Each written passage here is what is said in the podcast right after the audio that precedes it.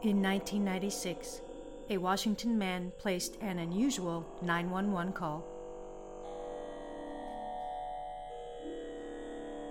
The startled Kitsap Peninsula resident claimed there was an unidentified creature in his backyard. The following audio recording is the actual conversation that took place between the 911 operator and the caller that night. 911, what are you reporting? Uh, with someone or something crawling around out here. Did you see what, what, what person or an animal or? I can't tell. All I know is my central light came on and I sent up at the glimpse to see this thing running across the yard. A good sized man.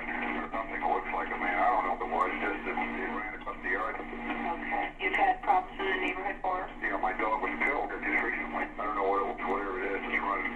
Couldn't catch it. If I was going to chase it, or whatever it was, it was in and uh, out. Uh, I'm out here, come through the window now, and I don't see anything. I don't want to go outside. Jesus Christ, you better. Tia! Uh, Hello? Get somebody out there. What's going on now, sir? That son of a bitch is about six foot nine, I don't know. You see him now, sir? Yes, I'm looking right at him. Uh-oh. Okay, hang on. He's right. Is he in your yard, sir? Yeah, God, he's big. Okay, what's he in your yard? He's looking big. The guy is on foot. I don't know what, it, it's a big, real big person. That's all I can say. Okay, it is a, it is a person. I, yeah, it was a person, somebody real big. But he's all on back. He's, Is he a black male or a white male? Did you actually see what it, or was he wearing black? he's all black and big. He is big.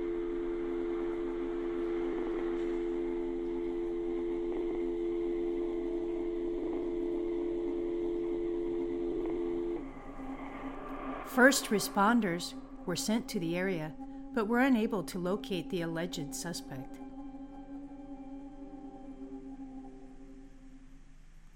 Are you ready for this?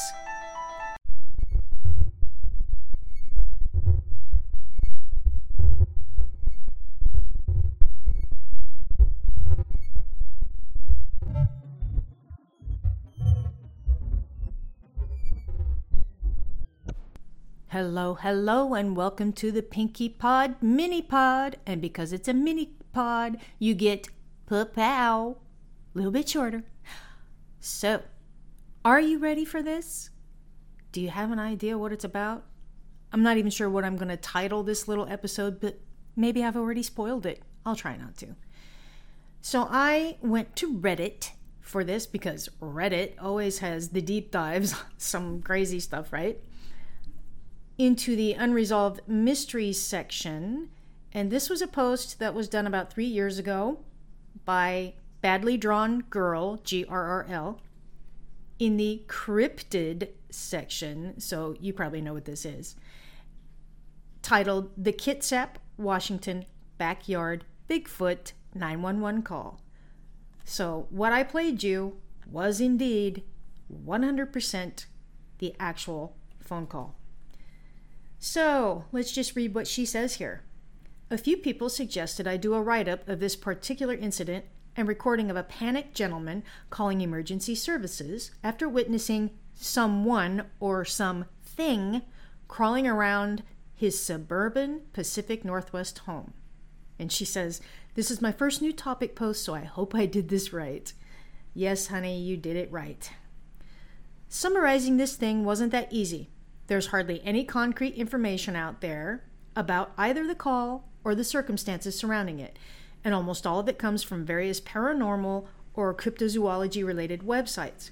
But the references I was able to find did seem to suggest that this was, at least, a real 911 call, and it really happened, and that local authorities did actually respond to the location.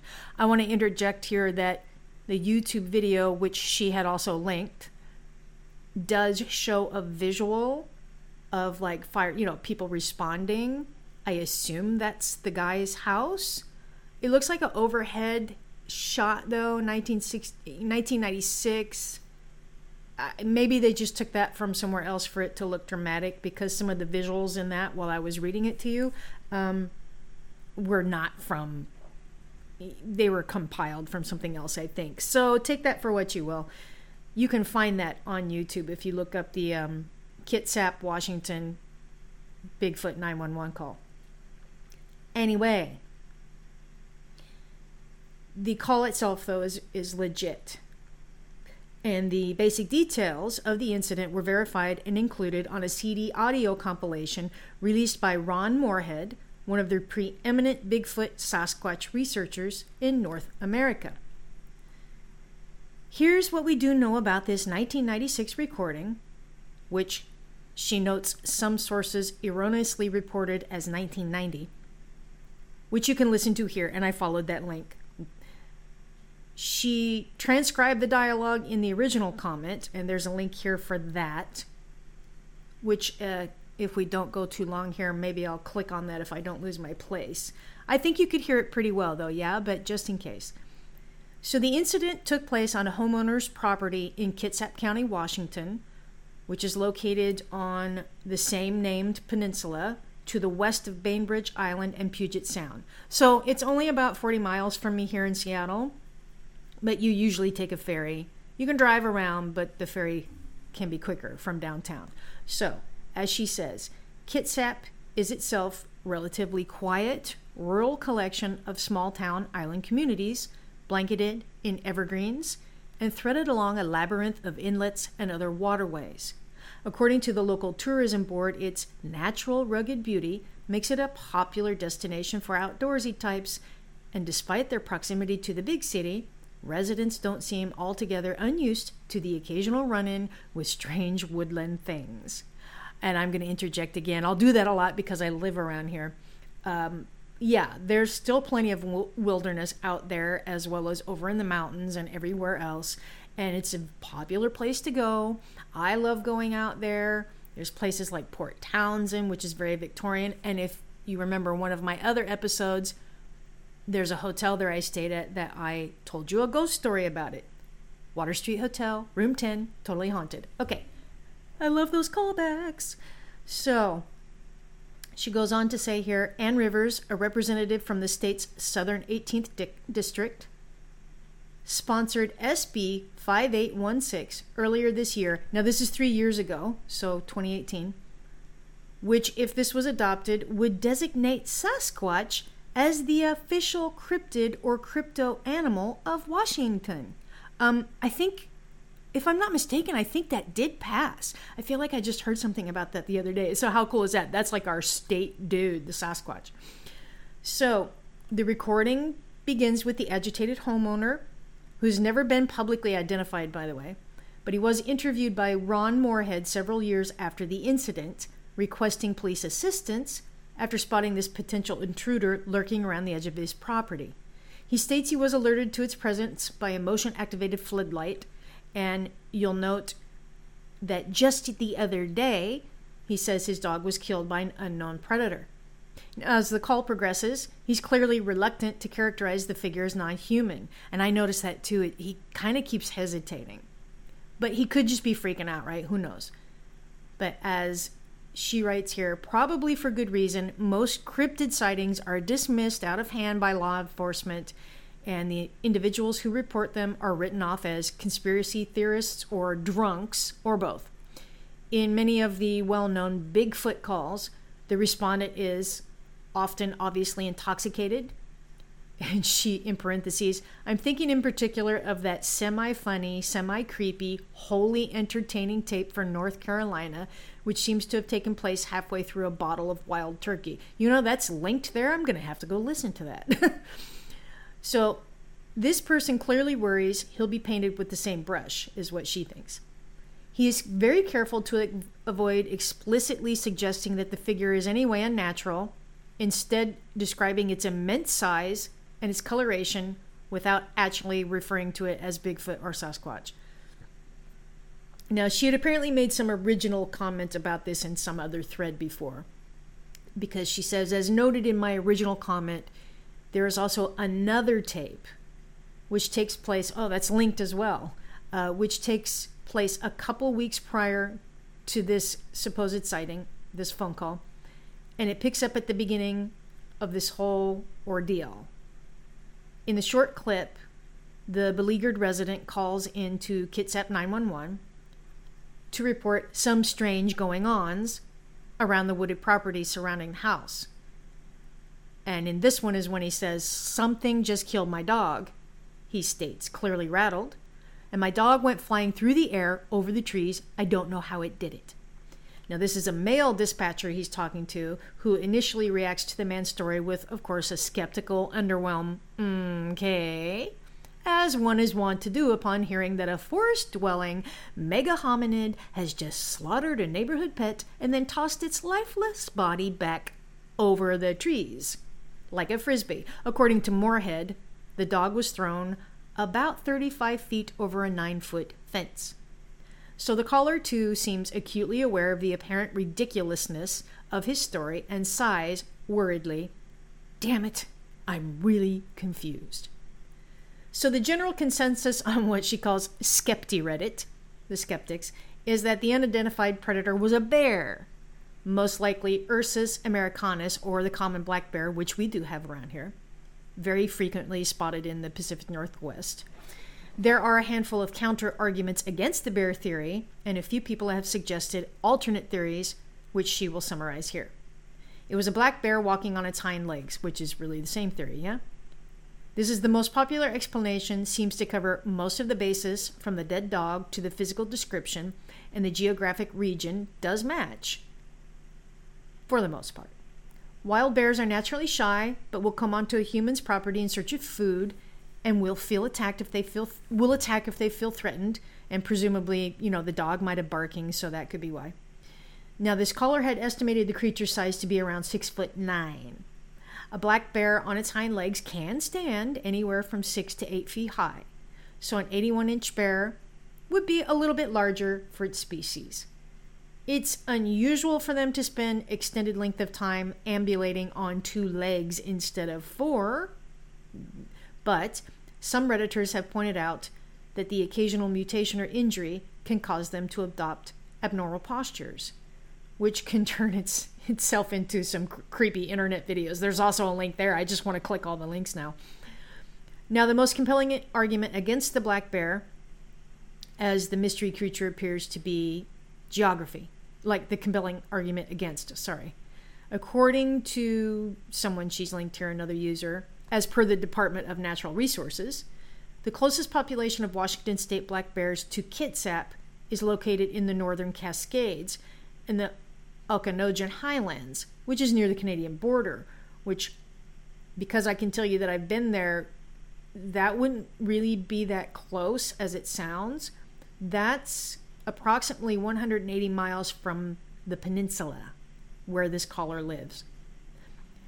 Because Kitsap is separated by the mainland from the mainland by Puget Sound, it's surprising, though not impossible, that a bear, that a bear would travel that distance, especially skirting the densely populated Seattle metro area and either you know swimming or heading even further south and circumventing the sound to get there. Because I told you you can drive around, so I would assume they could also walk around.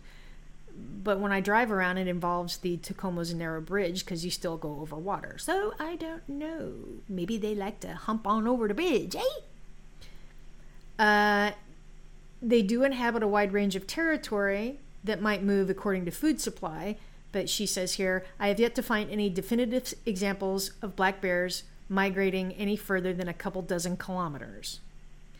Another theory, it was a person, and that's pretty straightforward. Um, it's more or less the only credible non paranormal explanation that doesn't require a belief in cryptozoology. The weak spot here, to her, is the caller himself, or more specifically, his tone of voice, choice of words, and the credibility as a witness unlike the North Carolina caller that they mentioned might have been drunk. He seems lucid, and his reaction to the situation is consistent with someone who has genuinely encountered something that is not only decidedly alien. Now, I'm interrupting, I don't know about that. He could have just been freaked out, but he definitely sounded exasperated to me. Uh, and also threatening. He does sound threatened.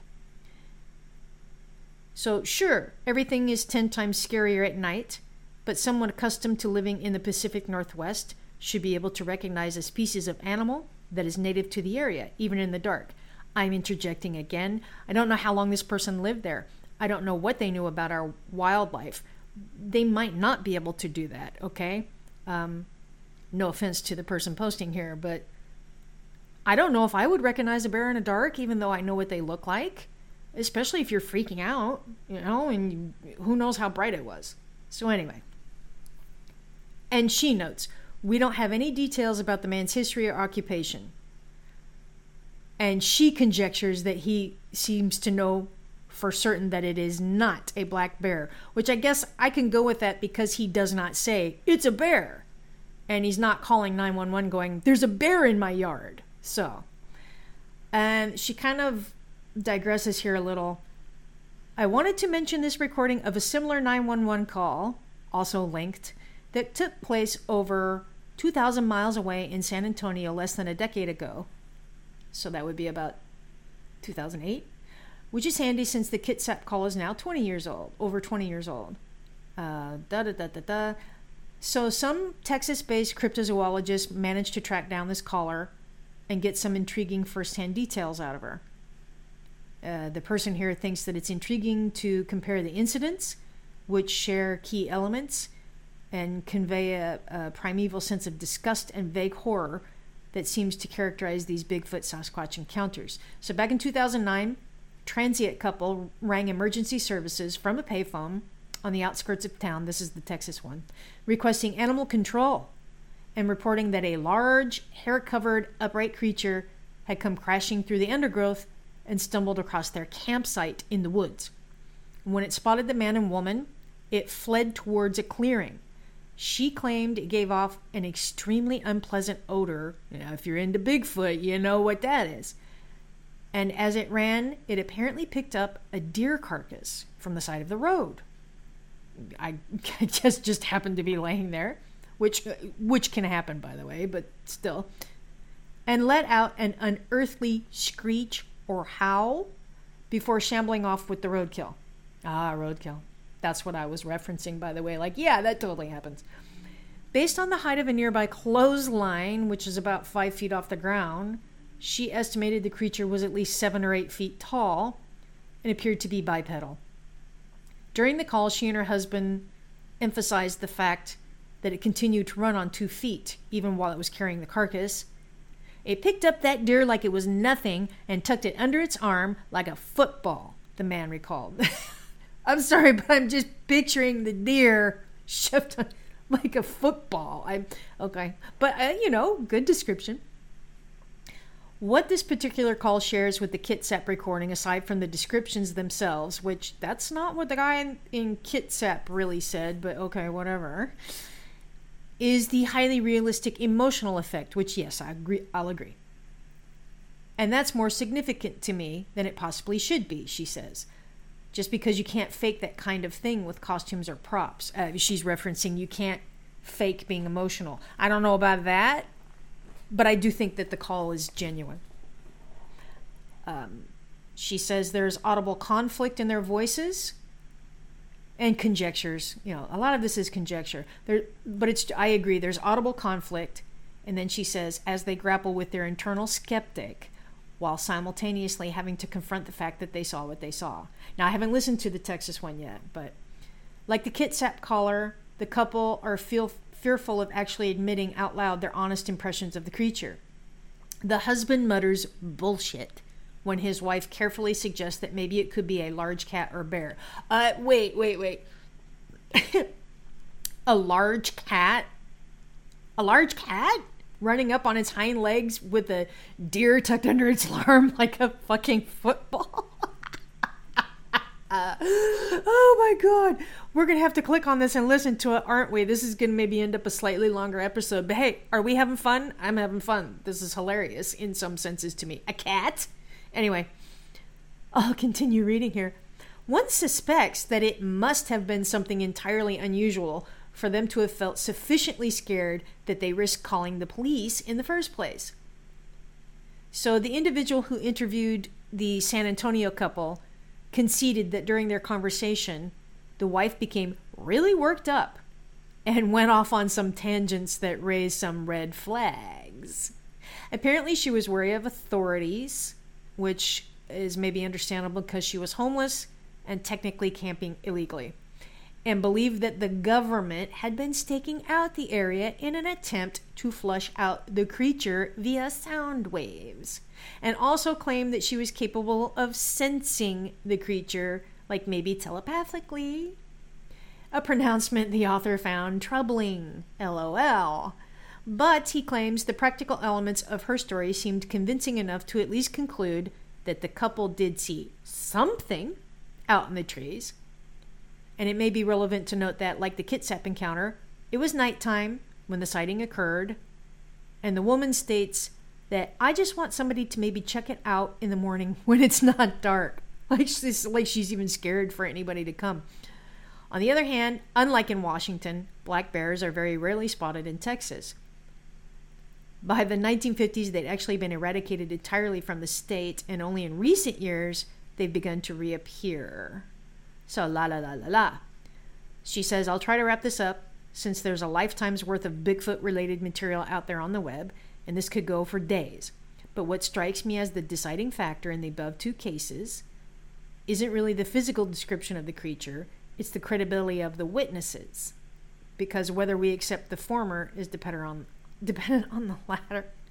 I'm not going to read the rest because I'm kind of like, okay, I got to go back to this Texas phone call. And okay, I know that just because the woman was like, well, I'm sensing them telepathically and da da da da da, doesn't mean that she's lying. Okay, I know it doesn't mean that she's lying.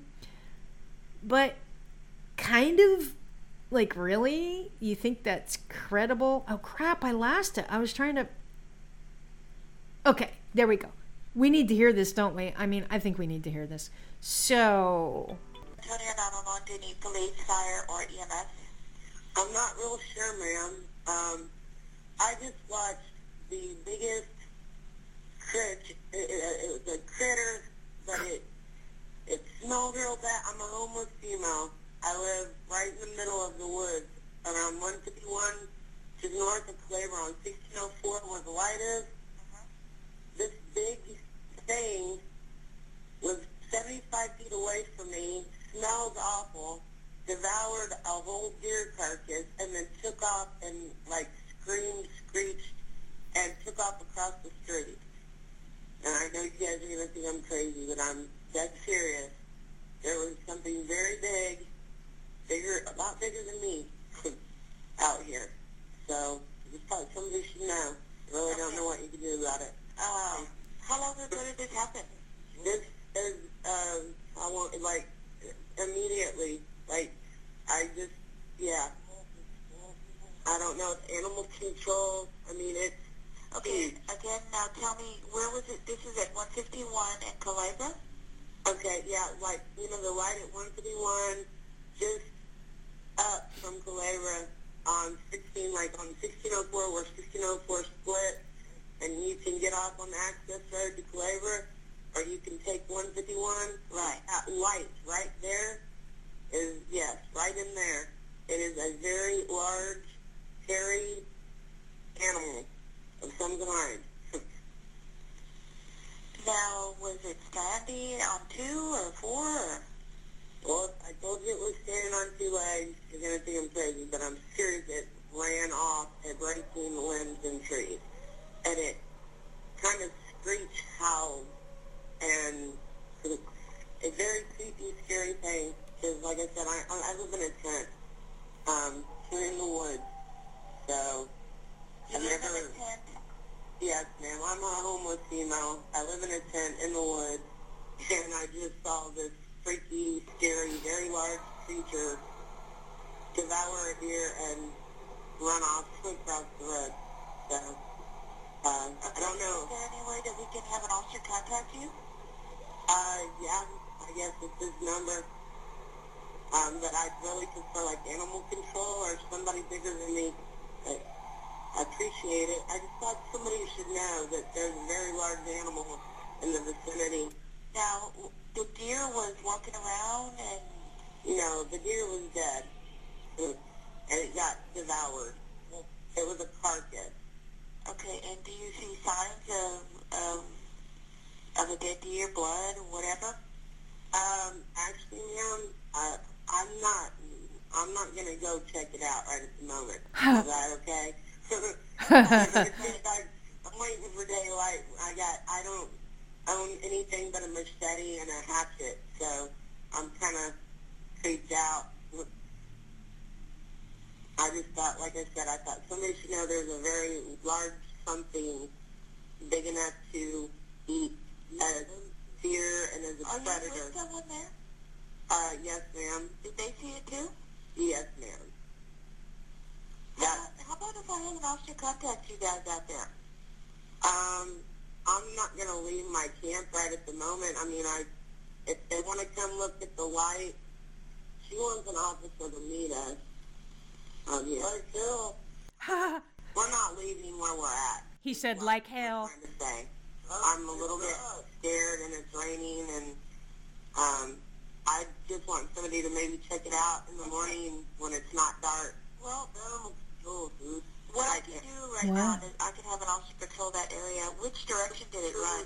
It was it ran across um the, the light at 151, like towards the water tower on two feet. Like I can't understand the guy, something very weird. but he's talking in the background. Get documentation and have animal control.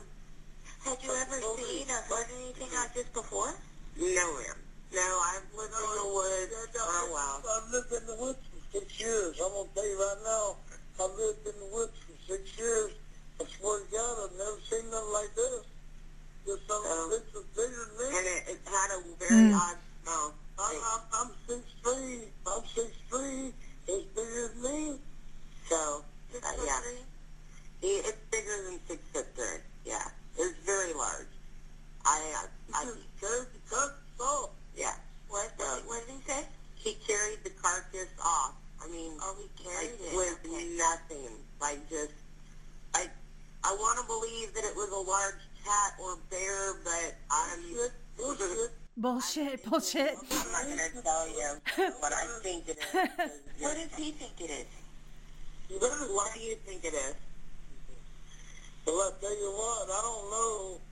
I would be a liar if I said I thought I knew what it was, but I don't know. But I know it picked up that deer and walked with two Oh. feet. Yeah, it's a very large something that smells bad and is bigger than we are. So. Okay, so you saw it walk in which Oh, run or walk in which direction?